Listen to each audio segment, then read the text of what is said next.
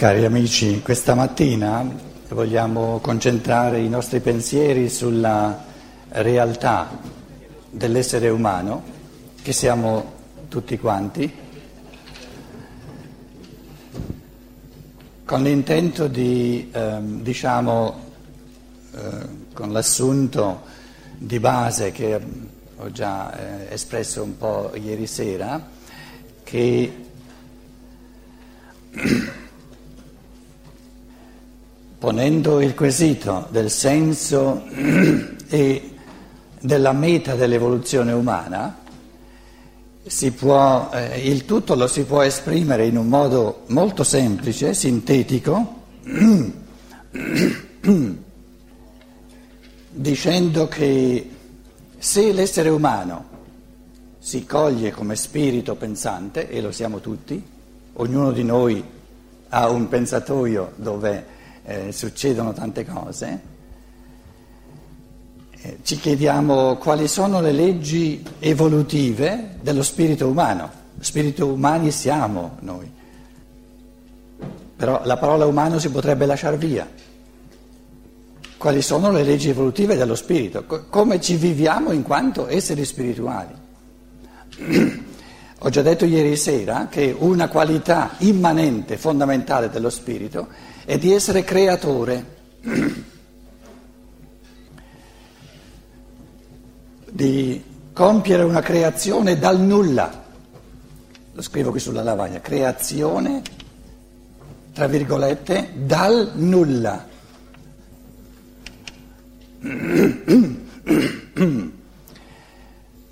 La scienza naturale, le scienze naturali conoscono soltanto l'opposto che è la creazione a partire da qualcosa. Creazione. Prendiamo l'esempio di un, eh, di un ingegnere, di un architetto o di un, eh, che crea una macchina. La macchina non c'era prima di inventarla. Creazione. Cosa ci metto tra virgolette? Un po' difficile. Creazione ci metto a partire da un materiale che c'è già, a partire da...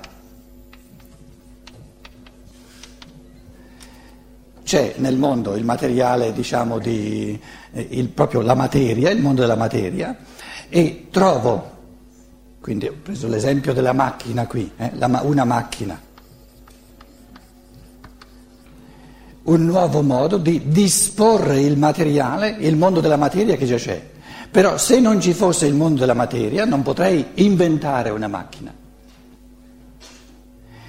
Allora diciamo che eh, il materialismo, questa caduta dello spirito umano, il senso dell'evoluzione è, il senso globale dell'evoluzione, detto in una frase, è la caduta dello spirito umano per dargli la possibilità di creare dal nulla che cosa?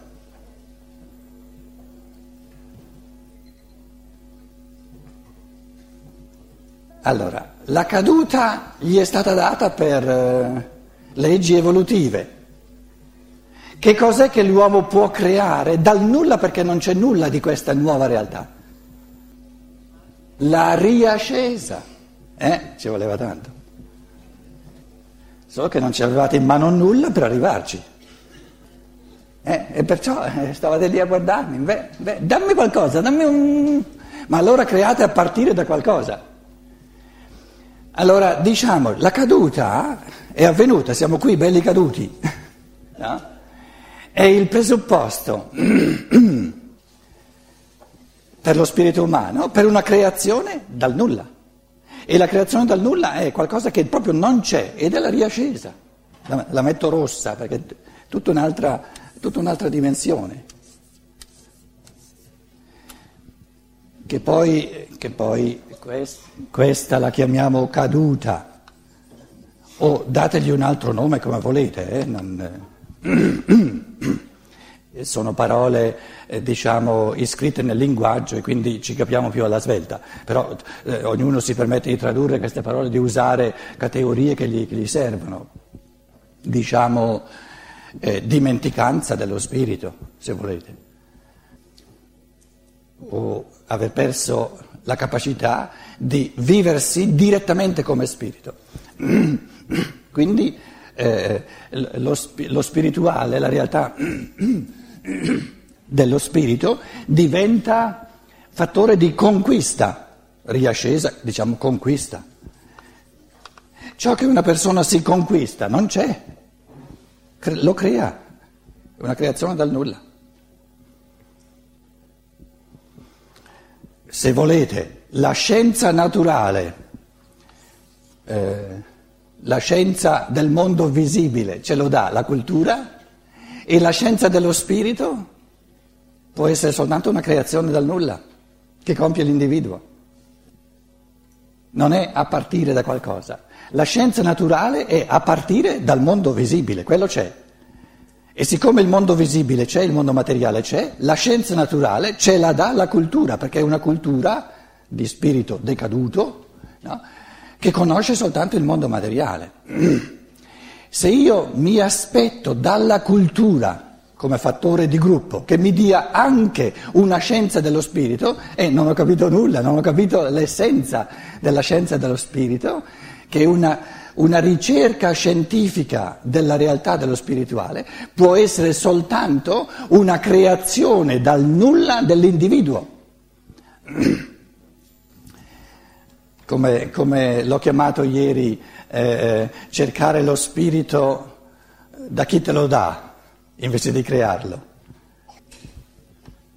La fede. La fede è lo spirito preso in prestito invece di crearlo. E questa mattina eh, il mio compito di, fa, di, di, cercare di spiegare che questo spirito preso in, te, in prestito si chiama anima, non è lo spirito. Quindi tu, tu, l'anima è il passato dello spirito, la, la tradizione, la fede. Spirito diventa l'essere umano nella misura in cui crea qualcosa di assolutamente nuovo, dal nulla, non dal nulla assoluto, eh, ma non c'era nulla di quello che crea, perché il creatore c'era lui, quindi non è che può creare dal nulla assoluto, presuppone se stesso, eh, ovviamente. Quindi la creazione dal nulla si riferisce al contenuto di ciò che viene creato.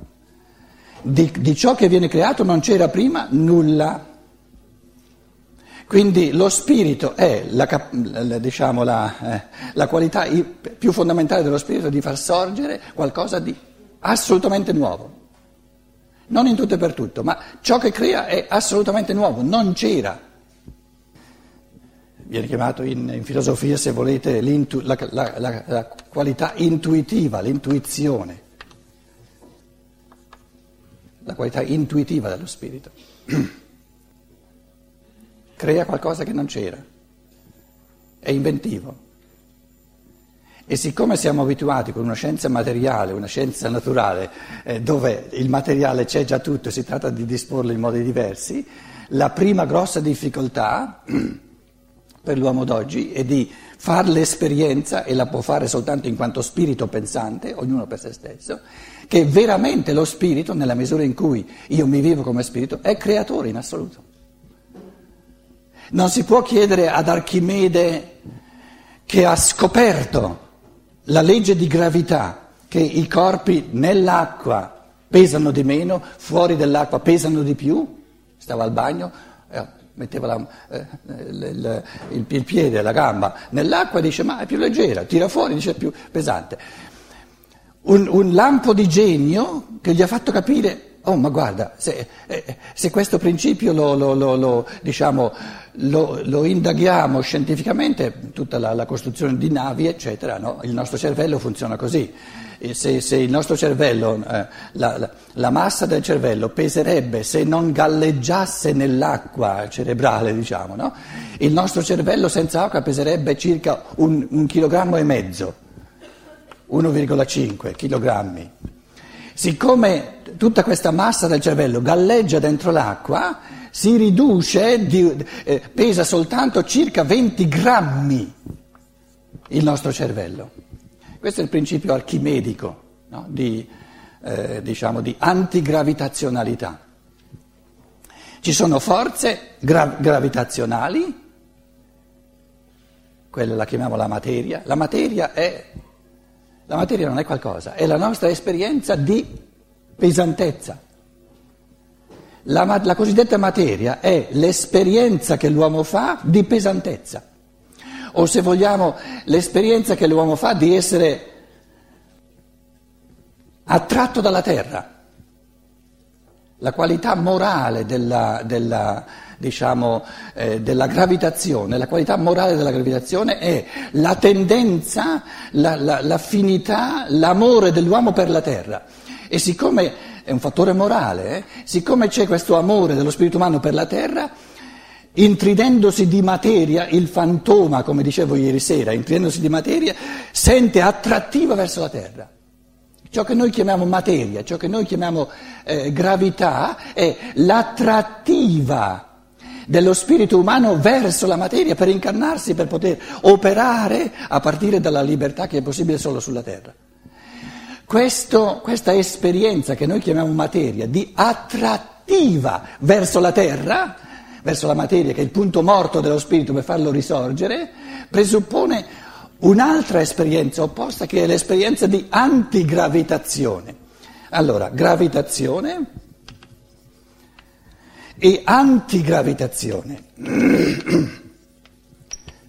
In altre parole, le due forze fisiche del mondo fisico fondamentali sono forze gravitazionali, e la scienza naturale conosce solo queste di nuovo, e forze antigravitazionali.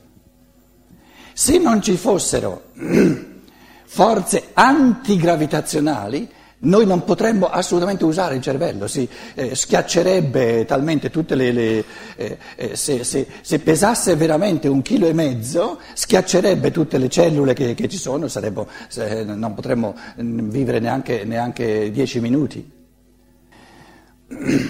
Queste forze antigravitazionali che permettono alla materia della Terra Invece di la materia della Terra dovrebbe essere gravitazionale. Come si permette alla pianta di mandare la materia per aria? Ma oh, dove sono gli scienziati naturali che ci spiegano veramente con, in, in un modo convincente che la materia si mette ad andare per aria? Come lo spiegano? Non lo spiegano proprio, perché non conoscono questo secondo livello del cosmo, del mondo in cui viviamo, diciamo, eh, la, la, legge della gravitazionalità è per il mondo fisico, per il mondo della materia,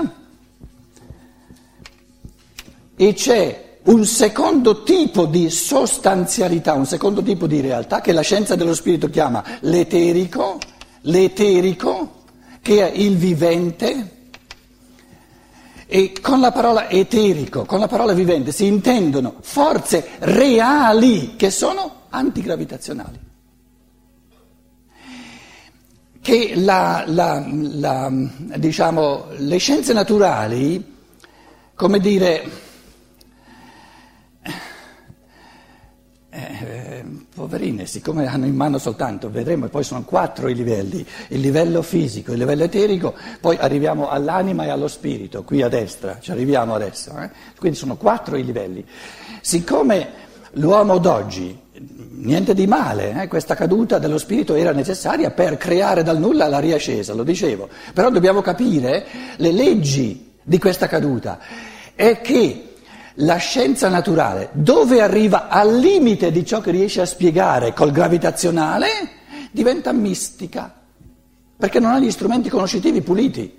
E parla di, dice, dice, finché ho materia, ho materia, e spiego con le leggi della materia, e va bene, e questa va giù.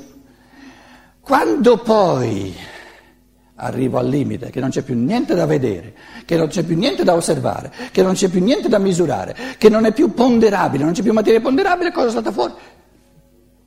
Energia. Energia. Ciò che non è materia è energia. E cos'è l'energia? L'opposto della materia. L'energia, nella fisica pure, se noi vogliamo essere puliti e sinceri, viene definita soltanto negativamente. Vengono negati tutti, tutte le qualità del gravitazionale, del ponderabile, perché la materia non soltanto occupa spazio, vedi Aristotele già, Aristotele era un grosso anche eh, diciamo, scienziato naturale, però eh, non, eh, non eh, privo di ogni, di ogni barlume di spirito. Quindi la qualità fondamentale di ciò che noi chiamiamo materia è di occupare spazio, quindi di avere dimensioni, ma anche di essere ponderabile. Quando, quando non si vede più nulla, non c'è più nulla da vedere, da, da misurare e non c'è più nulla da pesare, usano una parola negativa e dicono è l'opposto. Però questo mondo di forze opposte che sono antigravitazionali, la scienza naturale non ha la possibilità di descriverlo, di entrare in merito perché non lo conosce. Adesso voi chiederete, ma un Rudolf Steiner la, che, che, che spiffera questa scienza dello spirito, come fa lui a, a tirar fuori tutte queste affermazioni positive, esperienziali, proprio reali, sul mondo eterico, sulle forze del vivente, eccetera, eccetera, eccetera? Molto semplice, molto semplice ti dice guarda che è previsto nel, nell'evoluzione di ogni spirito umano che se si dà una mossa,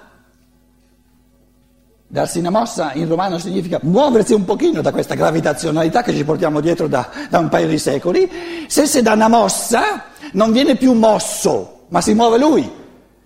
Nel momento in cui si dà una mossa, si evolve il primo gradino di conoscenza sovrasensibile è l'immaginazione, sorgono immaginazioni, chiamatele come volete, si entra, si entra esperienzialmente nel vivente. Per esempio nel pensiero. C'è la possibilità di fare evolvere, di darsi una mossa nel pensiero, non soltanto di essere, di essere mossi dai pensieri altrui, porta nulla se sono quelli di Steiner, perché finché io eh, recepisco i pensieri di Steiner sono pensieri suoi, non sono miei. Se invece nella misura in cui io mi do una mossa, io comincio a essere creatore nel mio pensiero, a, a prenderlo in mano, a gestire io i miei pensieri, divento sempre più vivente, antigravitazionale nel mio pensiero. Chi me lo proibisce? Nessuno. E chi si lamenta che la vita non è interessante? Eh, sarebbe ora che si dia una mossa. Ma se non se la dà, mica è, è, è possibile darsi una mossa tramite qualcun altro? Una mossa che mi dà l'altro, una pedata nel sedere o una sgomitata, se volete. È nel concetto di darsi una mossa che deve essere attiva, deve essere una creazione da di dentro, deve essere libera, lo devo volere io. E le, tutti i milioni di persone che non si danno una mossa, che facciamo? Dargli la mossa al di fuori non si può, però c'è un espediente, eh? Perché supponiamo la mamma, eh, una mamma è confrontata col bambino che, che non si dà una mossa. Non va a scuola, eh, cosa fa la mamma? Dargli una mossa da di fuori non si può, però un aiuto c'è. Qual, qual è l'aiuto che ci viene dato per invogliarci a darci una mossa? E come si fa? E la domanda è come si fa? È molto semplice, è molto semplice. Un altro uovo di Colombo, lo conoscete i miei uovi di Colombo, no? Mm. Mm. Quello è già, è già, è già, è già pericoloso l'esempio, eh? Perché, perché lui si è messo lì come esempio tre anni, duemila anni fa, no? E nessuno si è accorto che c'era, capito? E quindi l'esempio, no, è molto semplice la cosa. È molto semplice la cosa. Se l'essere umano, se fosse previsto che va bene dandogli una mossa da di fuori, sarebbe felice venendo mosso da di fuori. Invece, se è previsto che tutte le mosse da di fuori abbiano soltanto un senso, se lui si dà una mossa da di dentro e si evolve come spirito, allora dovrà constatare che se non si dà una mossa non può essere felice. Bella la trovata. Finché si accorge, finché capirà che fe- può essere felice, può sentirsi realizzato soltanto diventando interiormente sempre più attivo.